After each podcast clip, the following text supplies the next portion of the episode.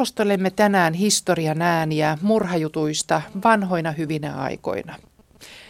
Murha on rikoksista julmin ja varmaan juuri sen takia murhatarinat kiinnostavat ihmisiä niin paljon ja murhatutkimusten uusimmat käänteet pääsevät aina iltapäivälehtien lööppeihin.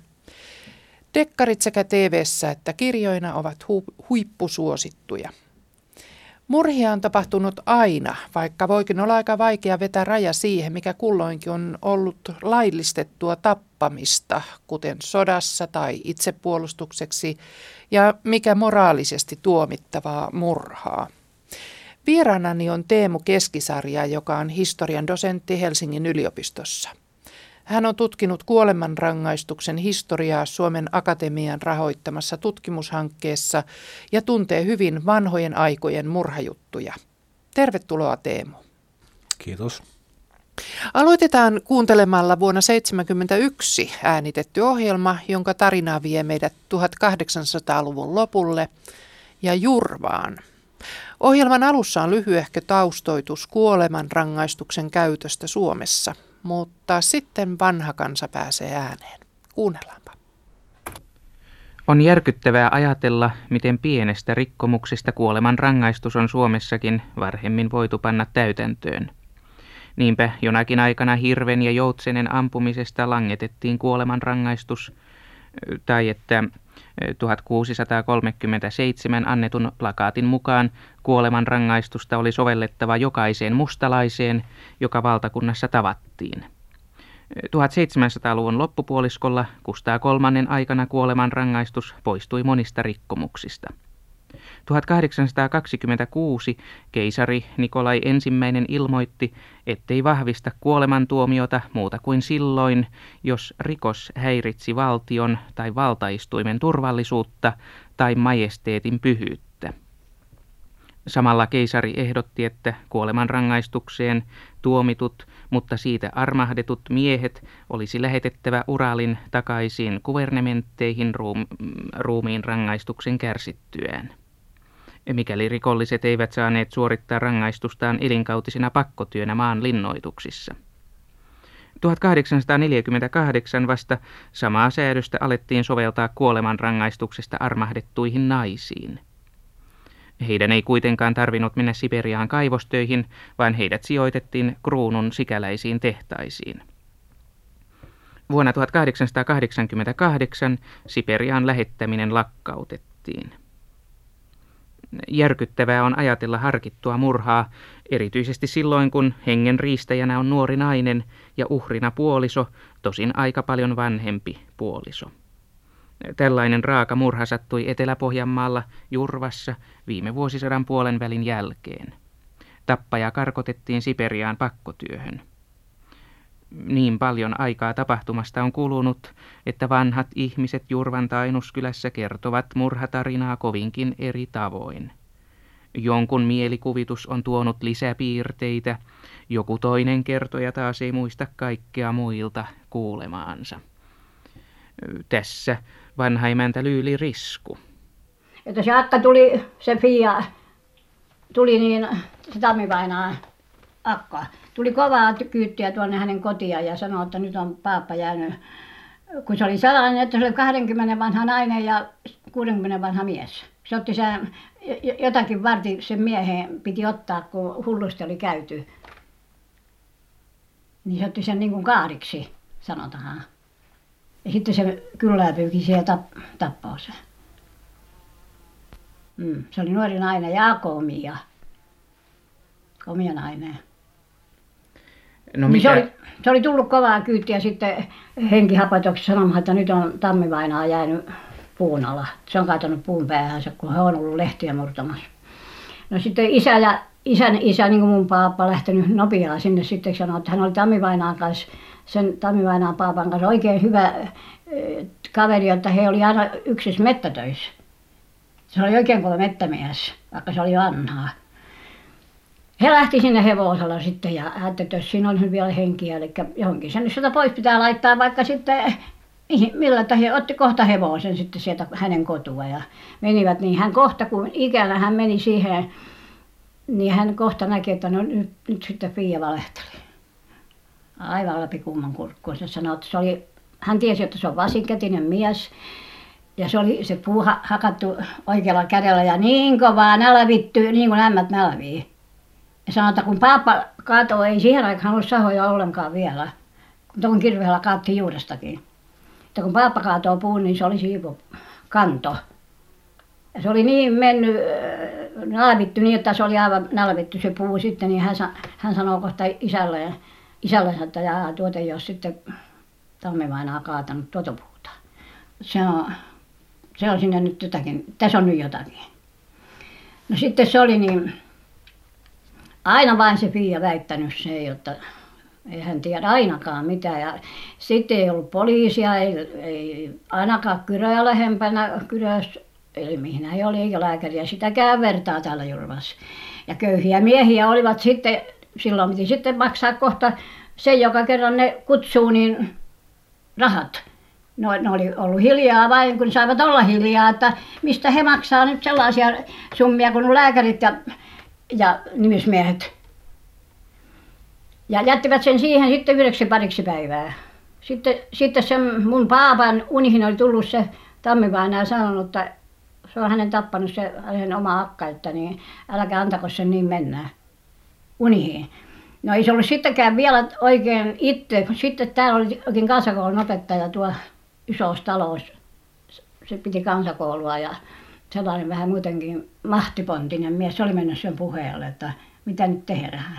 Niin se oli ottanut heti asiaan kiinni ja lääkärit ja poliisit laittanut tänne. Ja niin, niin tuota, se oikeasti sitten, että... Mutta se akka oli vieläkin väittänyt sitten, että hän ei ole sille mitään tehnyt. Väittänyt niin kauan, se on väittänyt sitä valheeksi, kun sitten kun se on lähdetty Siperiaan viemään, se oli kumminkin tuomittu.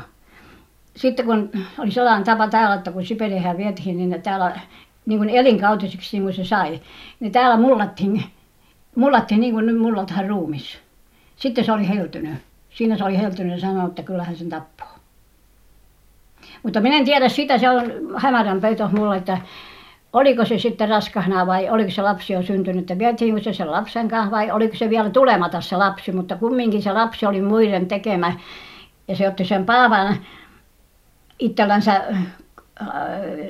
sitä varten, että häpyä peittääksensä. Se oli ennen maailmassa niin kovin nuukaa, että eihän ollut mitään ihmisiä, jotka muhloita sai.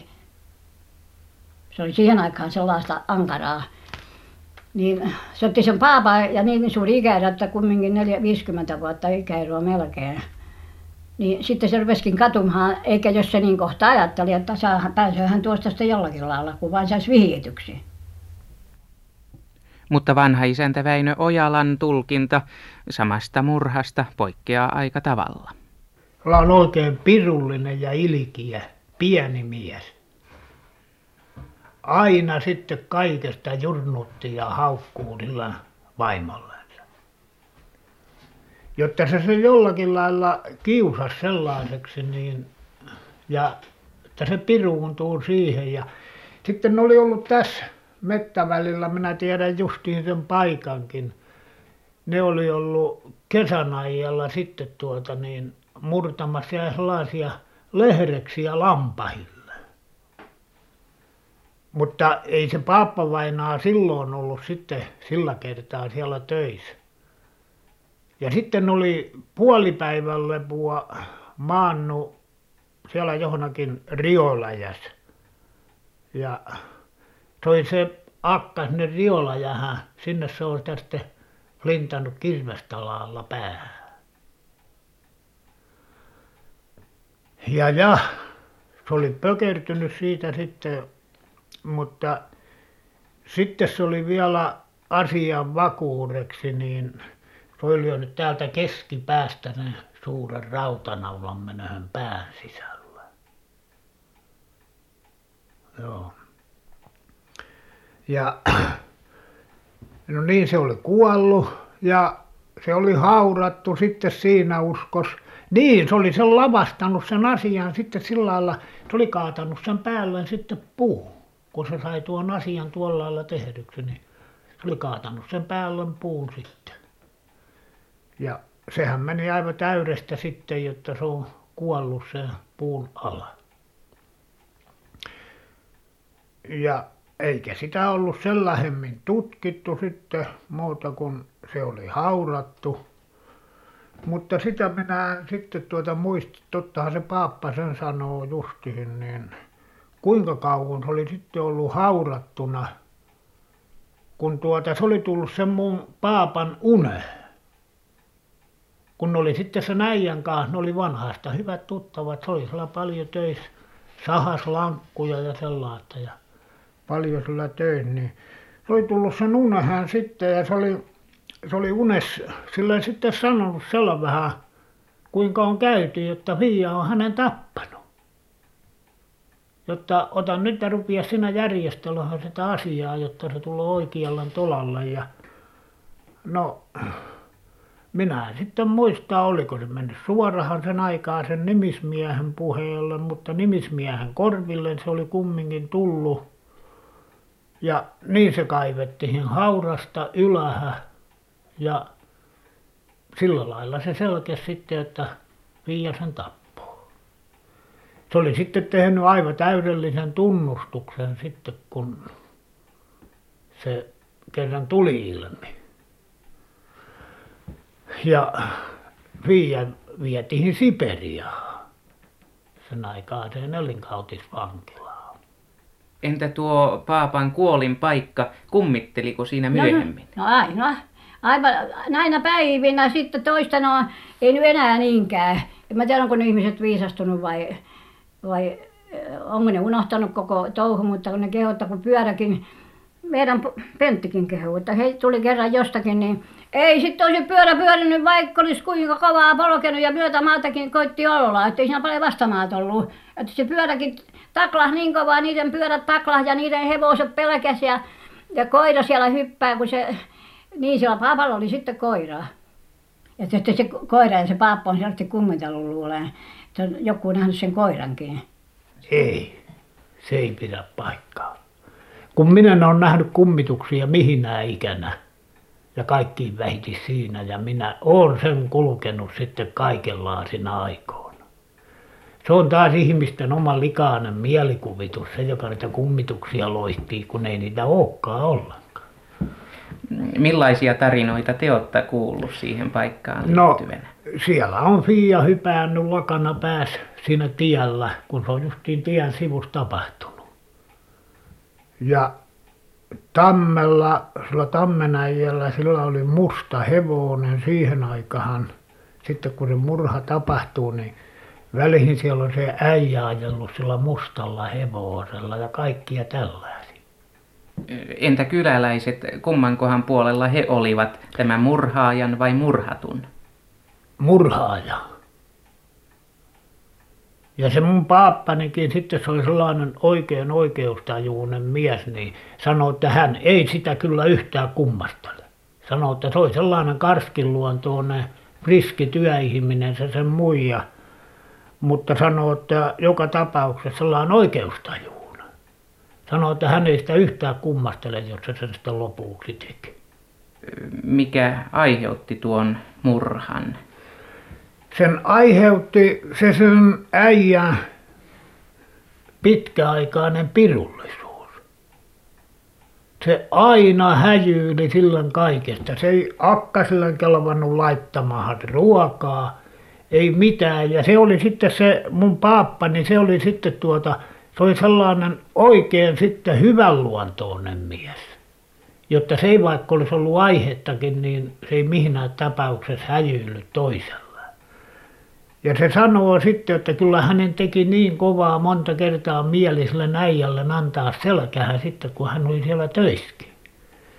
Jotta kun se sen vaimo, se varmahan sitten täyden teki, mitä ihmisen ikänä voi tehdä. Ja hän on, että aina se löyti silleen suun, syyn häjyllä. Muistetaanko tuo tapahtuma vielä? Kyllä. Kyllä, sellaiset mun ikäiset, että vielä vähänkin nuoremmat, niin jos jotakin asiaa on sillä paikalla, niin sanotaan, se on siinä Tammen kuolemaplassin tällä, eli tuolla puolella, eli tuolla. Jotta kyllä se varmaan muistetaan, mutta ei sitten tämä nuoreen sakki, niin ei siihen sen vakavemmin huomioonsa kiinnitä. Kuinkahan laajalle tuosta tapahtumasta tieto meni. Niin, se nyt on kyllä tuota, kun ajattelee sen aikaisia, aikaisia näitä kulkuvälineitä ja sitten taas sanomalehtien palstoja ja sellaisia, niin eihän niistä vuosikausiin tällä syrjäseudulla tuollaista tapahtumista, niin eihän niistä mennyt tietoa sanoa mihinkään. Tämän ohjelman toimittaja oli Eino Sydänoja ja haastateltavat olivat jurvalaiset Lyyli Risku ja Väinö Ojala. Teemu Keskisarja, tunnet suomalaista rikoshistoriaa satojen vuosien ajalta. Mitä tämä ohjelma toimi edesi? Aika ja paikka ovat mulle hyvin tuttuja, koska Fia ja Tammi-Paapa elivät tuhatkahdeksansataaluvun Etelä-Pohjanmaalla, joka oli koko Euroopan väkivaltaisinta seutua. Suhteellisesti henkirikoksia tapahtui enemmän kuin kuuluisassa villissä lännessä. Ja tämä Fia ja Tammi-Paapa olivat siis Isontalon Antin ja Rannanjärven näiden kuuluisien Härmän häijyjen aikalaisia ja melkein naapureitakin. Eli sinänsä heidän tarinansa on melko tavallinen. Mutta ei tuo kuitenkaan niin kuin häijyjen rikos ole, että no, häijyt tekivät yleensä ihan erilaisia murhia kuin tämä selkeä niin kuin perheväkivaltaan kuuluva tapaus. Kuinka yleiseksi sä arviot tällaisen tapauksen, siis perheväkivaltatapauksen tuolta ajalta? tuhatkahdeksansataaluvun loppupuolen Etelä-Pohjanmaalla ehkä kahdeksankymmentä prosenttia murhista oli samanlaisia kuin nyky-Suomessa tai samaa tyyppiä, että niin kuin kahden humalaisen miehen keskinäinen koitos.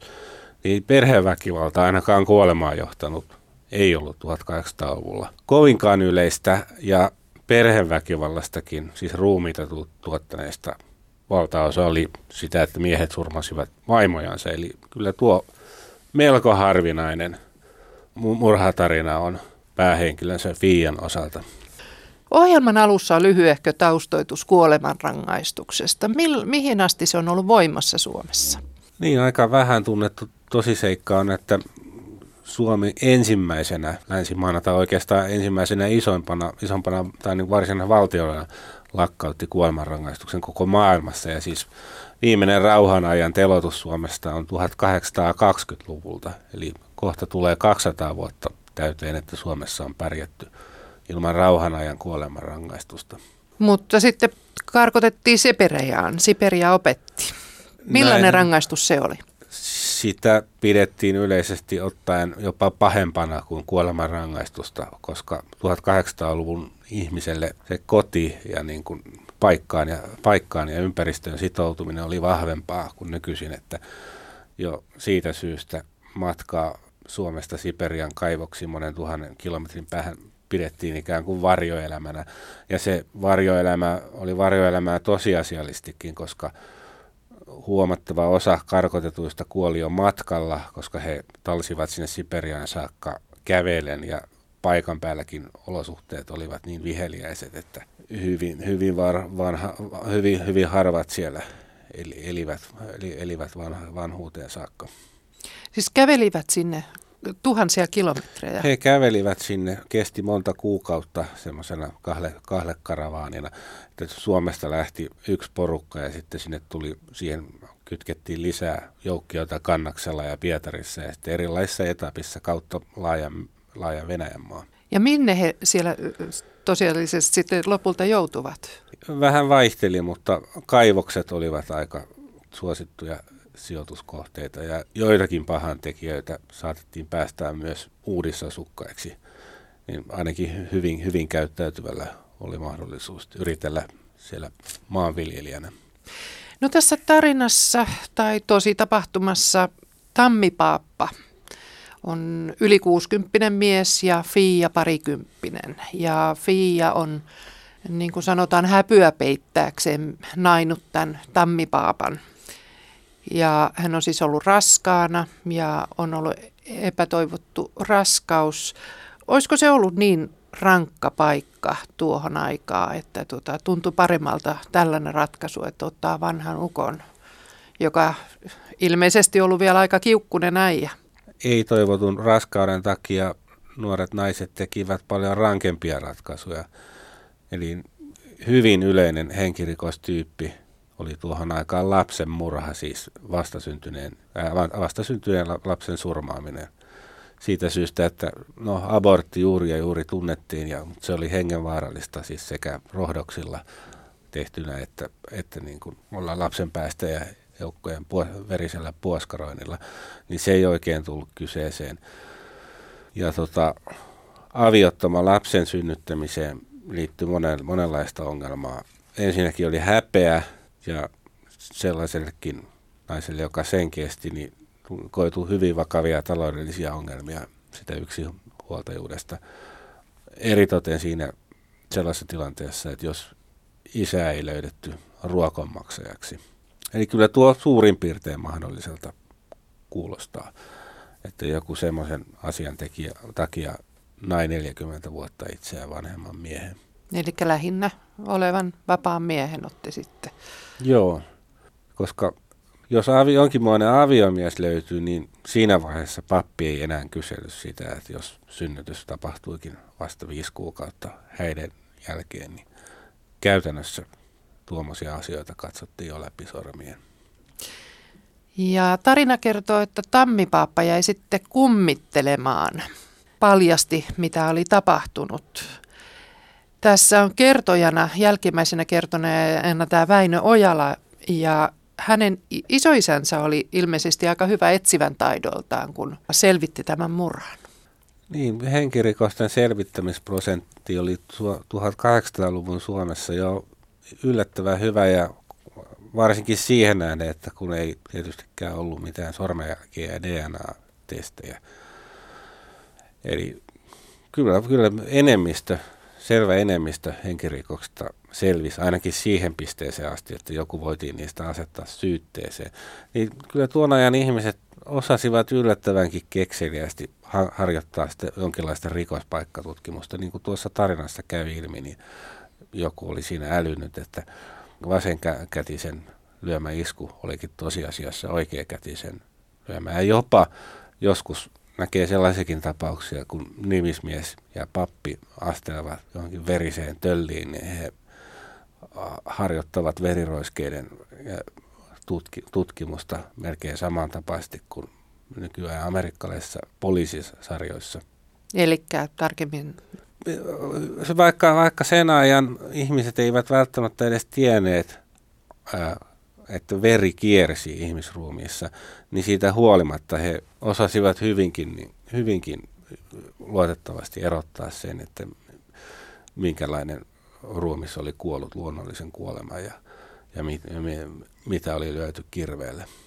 Miten sitten Fia olisi varmasti voinut paetakin sieltä sitten tätä siinä vaiheessa, kun kuuli, että, että Tammi-paappa kummittelee tälle, tälle tota vanhalle miehelle kaverilleen ja näin, ja varmaan ymmärsi, että, että murha jossain vaiheessa selviää ja seuraamukset ovat kurjat, niin mitä arvelet, miksei hän lähtenyt livettiin sieltä? No, menneisyyden rikollisilla oli säännöllisesti se ongelma, että maailmasta ei päässyt pakoon mitenkään, että jotenkin luulisin, että kun ei ollut mitään passikuvia tai, tai että, että miten ihmeessä matkalaisia pakenijoita voitaisiin tunnistaa vieraalla paikkakunnalla, mutta siinäpä se, että tunnistamattomana ihminen ei oikeastaan voinut liikkua missään, että kotimaan sisäisessäkin matkustamisessa kyseltiin passia, ja jos Fia olisi päättänyt häipyä Jurvasta vaikka Helsinkiin tai Itä-Suomeen, niin kukaan ei olisi voinut majoittaa tai ottaa työhön häntä ilman, että hän olisi esittänyt papin todistuksen henkilöllisyydestänsä. Ja siinä papin todistuksessa myös mainittiin hänen elämänvaiheestansa ja nuhteettomuudestansa tai, tai perhesuhteestansa. Että se oli, oli hyvin, hyvin vaikeata päästä mihin, mihinkään pitemmällä häipymään, että Pietarin saakka laivaan menemiseen tai Amerikkaan, Amerikasta haaveilemiseen, kaikkiin tarvittiin papin allekirjoittamia matkustusasiakirjoja. Ja muutenkin se huomaa, että ihmisten oli, oli pirun vaikea edes kuolemanrangaistuksen tai Siperiaan karkotuksen uhan alla häipyä kotikylästänsä. Että loppujen lopuksi oli hyvin vähän semmoisia maanteita kierteleviä karkureita tai myöskään metsärosvoja. Että minkälainen tämä oli? Siis saiko kaikki ihmiset jonkun passin? Oliko se siis asiakirja, joka... Se on semmoinen pohjimmiltaan yksinkertaisen näköinen paperi, lumppupaperin palanen, jossa on papin allekirjoitus ja jokin seurakunnan le- leima. Kyllähän nykyajan ihminen sen pystyisi helposti väärentämään, mutta Fia ei varmaankaan osannut ruotsin kirjakieltä tai hänellä, hänellä ei ollut mitään sellaisia vehkeitä, millä hän olisi papin leiman, leiman pystynyt siihen tekemään. Ja, ja muutenkin, että vaikka se matkustusasiakirjat sattuvat olemaankin, niin jos kaksikymmentävuotias nainen muuttaa toiselle seudulle ja puhuu siellä aivan eri murretta, niin kyllä sitten hyvin, hyvin pian olisi herännyt, herännyt sellaisia, sellaisia kysymyksiä. Hän mitä ei todennäköisimmin olisi jäänyt kiinni, vaikka olisi päättänyt juurvasta paeta. Eli nimismiehillä ja papeilla oli joku tietoverkosto, että tieto kulki heidän välillään. Näin oli, että jokaisessa pitäjässä Jumalan palvelusten päätyttyä luettiin kuulutuksia rikollisesta, ihan myöskin pikkurikoksesta, että siltä ja siltä on varastettu semmoinen hevonen, millä on arpi vasemmassa takana jalassa. Ja ihmiset, kirkkokansa kuunteli todella tarkasti näitä kuulutuksia. Siis Jumalan palvelukset, saarnat ei välttämättä kiinnostanut ketään, mutta sen, sen jälkeen, kun luettiin näitä rikosuutisia, niin kaikki oli, olivat hyvin tarkalla korvalla. Että niidenkin takia karkurit jäivät usein kiinni. Mm. Entä sitten lehdistöä? Olikaan jonkin verran sanomalehtiä. Kirjoitettiinko niissä näistä murhatapauksista? Lehdistö, suomenkielinen lehdistö oli vasta heräilemässä noihin aikoihin. Ei ollut montaa lehtiä, Uusi Suometar ja muutama paikallislehti. Mutta näitä harvoja lehtiä rikosuutiset kyllä kiinnostivat paljon. Että ihan sama juttu kuin nykyisinkin, että ensimmäiset ammattijournalistit olivat käsittäneet, että, että rikos myy ja että se, siitä syystä se lehti ostetaan, jos siinä on rä, räväkästi etusivulla joku, jokin kirvesmurha. Eli lööpeillä myytiin silloinkin.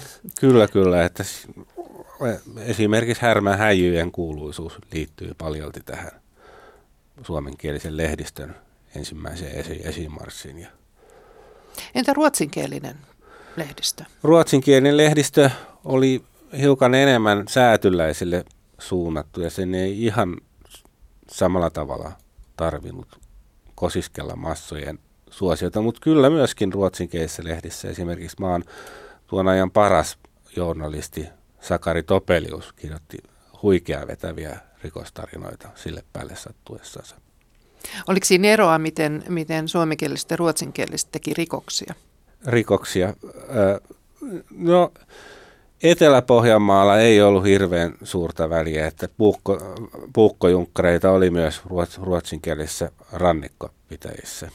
Ja joidenkin tutkimusten mukaan itse asiassa nämä ruotsinkieliset opetti Pohjanmaalla suomalaisille puukon käytön, että puukko oli tuhatkahdeksansataaluvulle saakka ehkä vain työkalu, mutta ruotsalaiset ensimmäisenä otti sen kylätappeluissa aseeksensa. Mm-hmm. Miten tota, näiden murhien motiivit, siis tässähän oli Fialla, oli tämä, tämä halu päästä eroon vanhasta miehestään, joka, joka oli ilmeisen ilkeä häntä kohtaan, mutta noin ylipäätänsä niin murhien motiivit ja ää, murhaajien taustat, sosiaaliset taustat, niin on, on, on niissä tapahtunut suuria muutoksia tähän päivään tultaessa. Harkittu murha on aina ollut suomalaisissa, suomalaisissa henkirikoksissa melko harvinainen, tyyliin kymmenen prosenttia, kaksikymmentä prosenttia, jos, jos sitäkään, että suurin osa on ollut sellaisia tapauksia, joissa molemmat osapuolet humalassa, taikka sitten sellaisia, että motiivi ainakin ulkoapäin tarkastellen on ollut yhden, yhdentekevä. Eli sinänsä tuommoisia puolison suunnitelmallisia tietä raiva, raivauksia ei niitä hirveän paljon ollut. Et voin hyvin kuvitella, että tuo siitäkin syystä jonkinlaisena poikkeustapauksena on jäänyt elämään kansan suussa, että puukkojunkkarien tanssiaistappeluissa kuoli niin pirun paljon porukkaa, että niitä kaikki, niistä kaikista ei voinut lauluja tehdä. Eli väkivalta oli aika yleistä siihen aikaan. Miten siihen suhtauduttiin? Väkivalta oli tosiaan niin yleistä, että Etelä-Pohjanmaa oli koko Euroopan väkivaltaisin kolkka noihin aikoihin. Ja se suhtautuminen väkivaltaan oli kahtalaista, että tavallisten ihmisten arkielämää se tietysti myrkytti sen uhkaa, mutta toisaalta myös kehittyi tämmöinen populaarikulttuuri, mikä kansan lauluista näkyy selvästi, että, että myös tietyn tyyppistä väkivaltaa ihannoitiin ja näitä menestyneimpiä pukkosankareita ja, ja härmähäijyjen johtajia heitä, heitä ihailtiin ja monetkin nuoret, nuoret miehet tahtoivat olla heidän kaltaisiansa. Pysähdytään hetkeksi tähän puukkojunkkari-ilmiöön. Härmäläinen maanviljelijä Antti Isotalo johti Antti Rannanjärven kanssa kuuluisaa Iso Joukko-nimistä puukkojunkkariporukkaa vuosina tuhatkahdeksansataaviisikymmentäkuusi–tuhatkahdeksansataakuusikymmentäseitsemän. Antti sai monet kerrat käräjillä sakko- tai raippatuomioita, milloin laittomasta viinanmyynnistä tai viinan poltosta, joskus pahoinpitelyistä, puukon kantamisesta, varkauksista ja sitten lopulta kaksitoista vuotta kuritushuonetta puukotustaposta. Unto Kaartinen haastatteli sy- syyskuussa tuhatyhdeksänsataaviisikymmentäyksi Härmässä maanviljelijäveljeksiä Antti ja Kustaa Hillilää, jotka tässä ohjelman pätkässä kertovat Isotalon Antista tarinoita. Heidän kertomanaan Antti osoittautuu pikemminkin härmäläisten Robin Hoodiksi. Kyllä oli Antti markkinamies ja hevosta piti kohta nuoresta. Se meni avioliittoon jo alla kaksikymmentä ja hyvä hevonen oli ja sitä se vaihteli ja sillä tarverahoja keräsi ja niin rupesi kulkemaan markkinoillakin sitten hevosta vaihtaa ja siinä kokoontui Antin ympärille sitten sakkia, että niitä oli kymmenkunta miestä, kun ne kulki markkinoilta markkinoille hevoskauppoja tehdä. Niin, no mitähän markkinajuttuja me tässä nyt sitten muistaisimme? No kerrankin ne oli kymmenkunta miestä Pietasaaren markkinoilla ja siellä oli kalajokisia, samanlainen sakki, ainakin yhtä monta miestä ja vielä sattuivat sitten samahan kortteeriin. Siellä sitten kun oli juttua markkinaan lomis, niin siellä kalajokelaiset esitti, että kattokaa nyt niin kaksi parasta miestä hekin kattoo kaksi joukosta ja koitethan, että ne painii sitten, kumman sakissa on paremmat painijat. Sitten Antin sakissa sattuu olehon yksi puujalaka ja toinen hyvin pikkukokoinen mies, niin Antti kohta sanoo, että menköhän tuo puujalaka nyt ja tuo pikkupoika painimaan, että jos ei ne pärjää, pannaan sitten oikein miehiä. Ja kohta kun ne alkaa, niin se iso mies makasi jo kyljellänsä, mutta sen Pien Villeen nosti se Kalajojen mies ylhä, ettei sen ottanut jalaakkaan maahan. Ville siellä ilmassa sanoi, että odotappas kun mun varphani maahan ottaa. Silloin kun Ville sai varphat maahan, niin iso mies oli körmyllänsä. Ja se ei uskonutkaan sitä kertaa, se tahtoo koittaa toisen kerran. Se luuli, että tuli hänelle vahinko, mutta se meni, se meni vielä kiivaampaa toisen kerran perhän, niin se meni sivusta kattoa viisas kädelläisettä ja tuollainen mies. Jo hän uskoi sitten. Niin, jo hän uskoi. No Antti oli myös voimamies. Kyllä oli voimamies Antti. Erään kerrankin, kun oli kotokylässä tervaspruuki ja hauta ja siellä oli tervatynnöriä täynnä tervaa, niin isäntä sanoo, että joka siitä ottaa tervatynnörin olaallensa ja vie kotiansa, niin saa pitää. No Antti otti tynnyrin olaallensa ja lähti kävelemään, mutta isäntä joutui perään, että ei, ei hän tarkoittanut sulle sitä antaa. Mutta Antti sanoi, että no mees vähän eremmä ja niin se heitti tervatynnyrin tiehän, että kimmet leves ja terva hajosi tielle ja isännältä pääsi paha parku. Kuinka se Antti, hän oli kerran sillä sillalla, myöskin muistatteko sitä juttua? Niin, kun se oli menossa Vaasan markkinoille Antti, niin siellä oli kyräläiset laittanut sillalle nesteen. Sinne oli vedetty vanhaa lajia pitkiä rekiä ja suuria hirsiä siltaa ja miehet toisella puolella orotti kankien kanssa, että nyt Antin sakille annetaan selkeä. Antti meni ja tuli sillan suuhun ja näki esteen, niin se pidätti hevoset ja lähti sillalle, otti ensimmäiseksi pitkää rekiä jukopuuhun kiinni ja kahareesti pyörähti reki ilamas ja heitti sen jokkeen, ja niin se otti hirsiä keskeltä kiinni ja nakkeli jokkeen kaikki. Ja kun silta oli peraattu puhtaaksi, niin miehet oli toiselta rantaa karonnut, ja niin Antti pääsi jatkamaan matkaa joukkoonensa. Eräät väittävät, että Antti oli rikollinen luonteeltaan, jopa taipuvainen varkauksiinkin. Kuinka tämä on?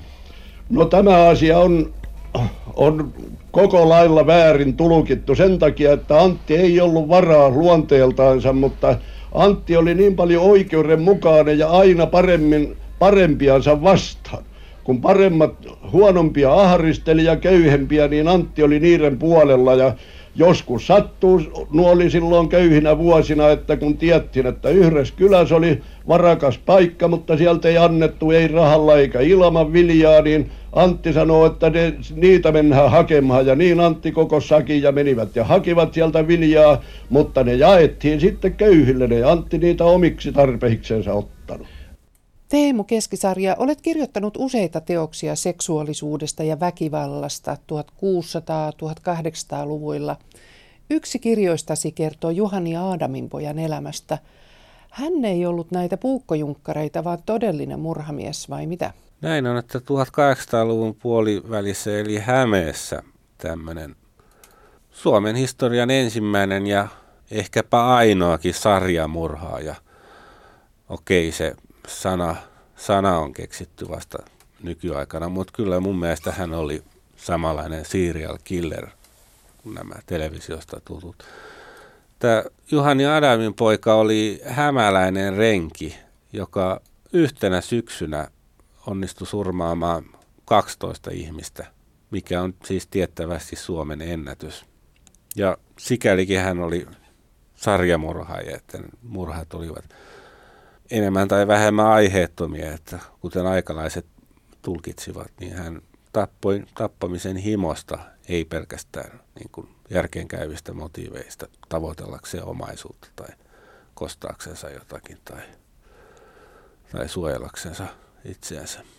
Mutta häntä ei karkotettu Siperiaan, vaan hän koki kovemman kohtalon, voisi sanoa.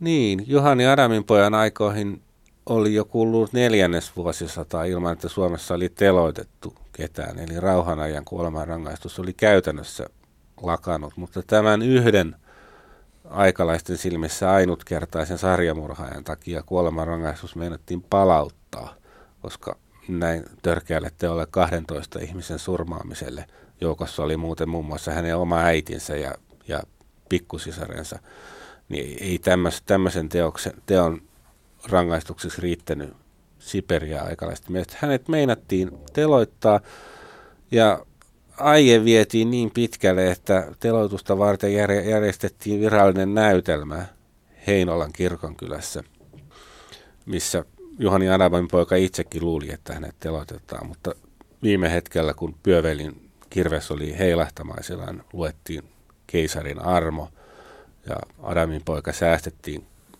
kuolemanrangaistukselta, mutta häntä ei myöskään karkattu Siperiaan, vaan hänet käytännössä kidutettiin kuole- kuoliaksi Suomenlinnan, siis Viaporin linnoituksessa siten, että hänet teljettiin semmoisen parin neliömetrin kopperoon, missä hän ei kahteen vuoteen pystynyt liikkumaan tuumaakaan ja missä ilmeisesti jonkinlaiset madot tai toukat, joita oli hänen ruoskintahaavoinsa pesiytynyt, söivät hänet elävältä. Kaamea kohtalo. Miten kirkko suhtautui näihin murhamiehiin tai murhanaisiin siihen aikaan? Nimisviehiä oli tuolloin niin vähän ja kaikenlaisia esivallan palveluita, että papin moniin toimiin kuului myös poliisitutkinnan avustaminen. Ja siinä he lukeneena ainoana koulutettuna ihmisiä pitäessä kohtalaisesti pärjäsivätkin. Ja papit olivat myöskin hyviä kuulustelijoita. Suorastaan valtaosa tuon ajan tunnustuksista on hoideltu sillä tavalla, että pappi on kahden kesken puhuttanut sitä epäiltyä ja vakuuttanut hänelle, että jos et tunnusta syntejäsi tässä, tässä elämässä, niin ne seuraavat sinua hautaan saakka ja niin edespäin. Eli että joutuu helvettiin, suora uhkaus. Joo, kyllä. Kyllä, se, ja se, se ei tehonnut aina, ei se päätyneihin murhamiehiin tehonnut, mutta kuitenkin jon, jon, jonkinmoista hyötyä siitä oli. Oletikin, kun usein siihen papin puhutteluun yhdistyi se, että tuomittu joutui virumaan hyvin viheliäisessä vankikopissa ja tahtoi päästä siitä hinnalla millä hyvänsä johonkin, johonkin suuntaan liikkumaan. Aivan. Mä oon ö, penkonut radioarkistoa aika paljon ja, ja yrittänyt löytää sieltä näitä juttuja murhista, ja niitä on tavattoman vähän. En tiedä, onko sitten ikään kuin sensuroitu siinä mielessä, että ollaan haluttu suojella murhan uhrien omaisia vai mitä, mutta tämmöisen pätkän kuitenkin löysin sieltä. Alkamassa tiedotustilaisuus, jossa puhuu murhatutkimuskeskuksen päällikkö, apulaispoliisitarkastaja Erkki Vauhkonen, hän, jonka alaisena kaksikymmentäviisi rikostutkijaa on tutkinut Kuopion kuristusmurhia. Tässä paikalla juhlasalissa tällä hetkellä on runsaasti lehtiväkeä ja lisäksi tämän rikostutkimuksen henkilöitä, poliisiviranomaisia, muun muassa komisario Eero Pekuri, joka tutki lähinnä Pakkaja ja Raili Laitisen murhaa, ja komisario Tauno Räisanen, jonka osana oli tutkia konsulentti Terttu Mikkosen kuristusmurhaa. Ja tämän jälkeen luovutankin puheenvuoron apulaispoliisitarkastaja Erkki Vauhkoselle. Julkisen sanan edustajilla viime, edustajille viimeksi pidetyn tiedo, tiedotustilaisuuden jälkeen alkoi kysymyksessä olevien juttujen tutkimuksissa ratkaisuvaihe. Sillä tällöin kävi ilmi, että molempien henkirikosten tekijän täytyi mitä suurimmalla todennäköisyydellä olla yksi ja sama henkilö. Tämän seikan varmistaminen supisti luonnollisesti epäluulonalaisten piiriä erittäin voimakkaasti. Suoritetussa kuulustelussa on rikoksesta epäilty miespuolinen henkilö tehnyt täydellisen tunnustuksen. Toimitetut tarkistukset, niihin mukaan luettuna myöskin keskusrikospoliisin rikoslaboratorioissa suoritetut tutkimukset, tukevat sataprosenttisesti tunnustusta. Sekä Terttu Mikkosen että Raili Laitisen surmaaminen on siis myöskin tekijän henkilöllisyyden osalta tullut täysin selvitetyksi. Pidätetystä ei voida antaa henkilötietoja julkisuuteen, koska hän on iältään alle kahdeksantoistavuotias. Tässä yhteydessä saanen luvan osoittaa tutkimuksiin osallistuneille rikospoliisimiehille sekä myöskin kaikille muille poliisimiehille parhaat kiitokseni. Jälleen kerran on käynyt ilmi, että rikostutkimus on ryhmätyötä, ja josta parhaana osoituksena siis tämänkin juttu.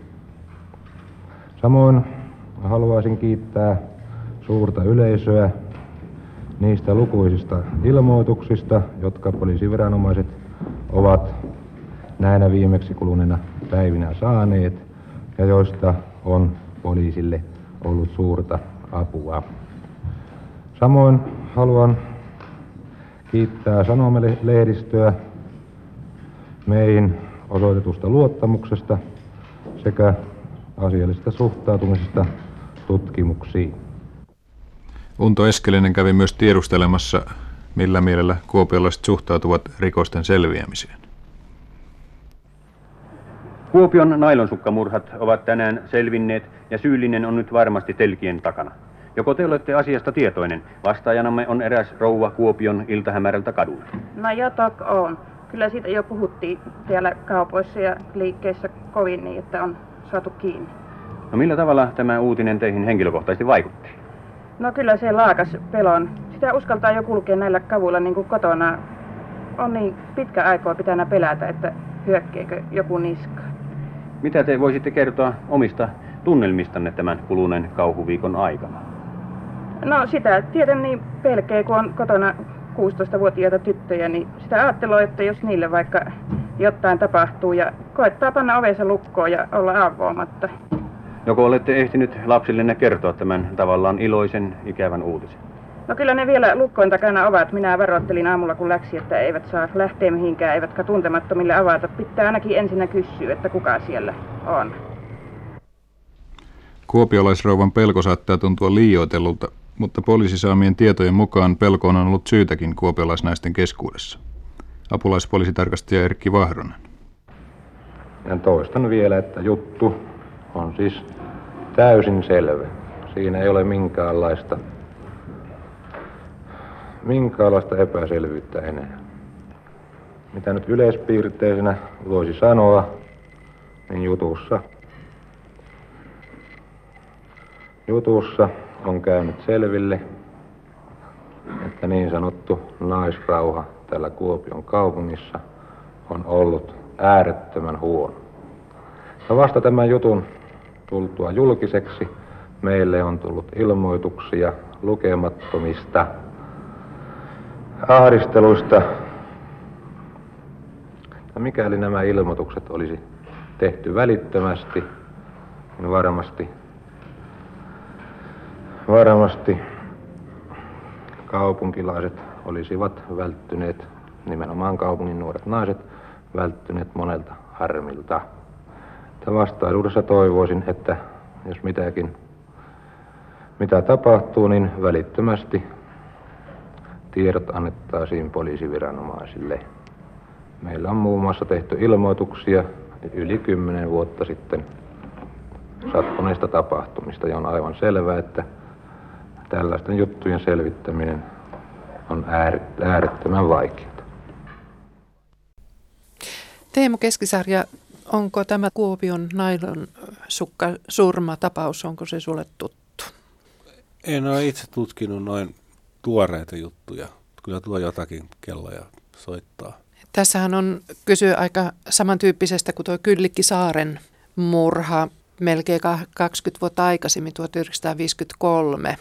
Ee, mutta se on edelleen selvittämätön. Kuinka paljon sä arvioit, että näitä on selvittämättä näitä naismurhia?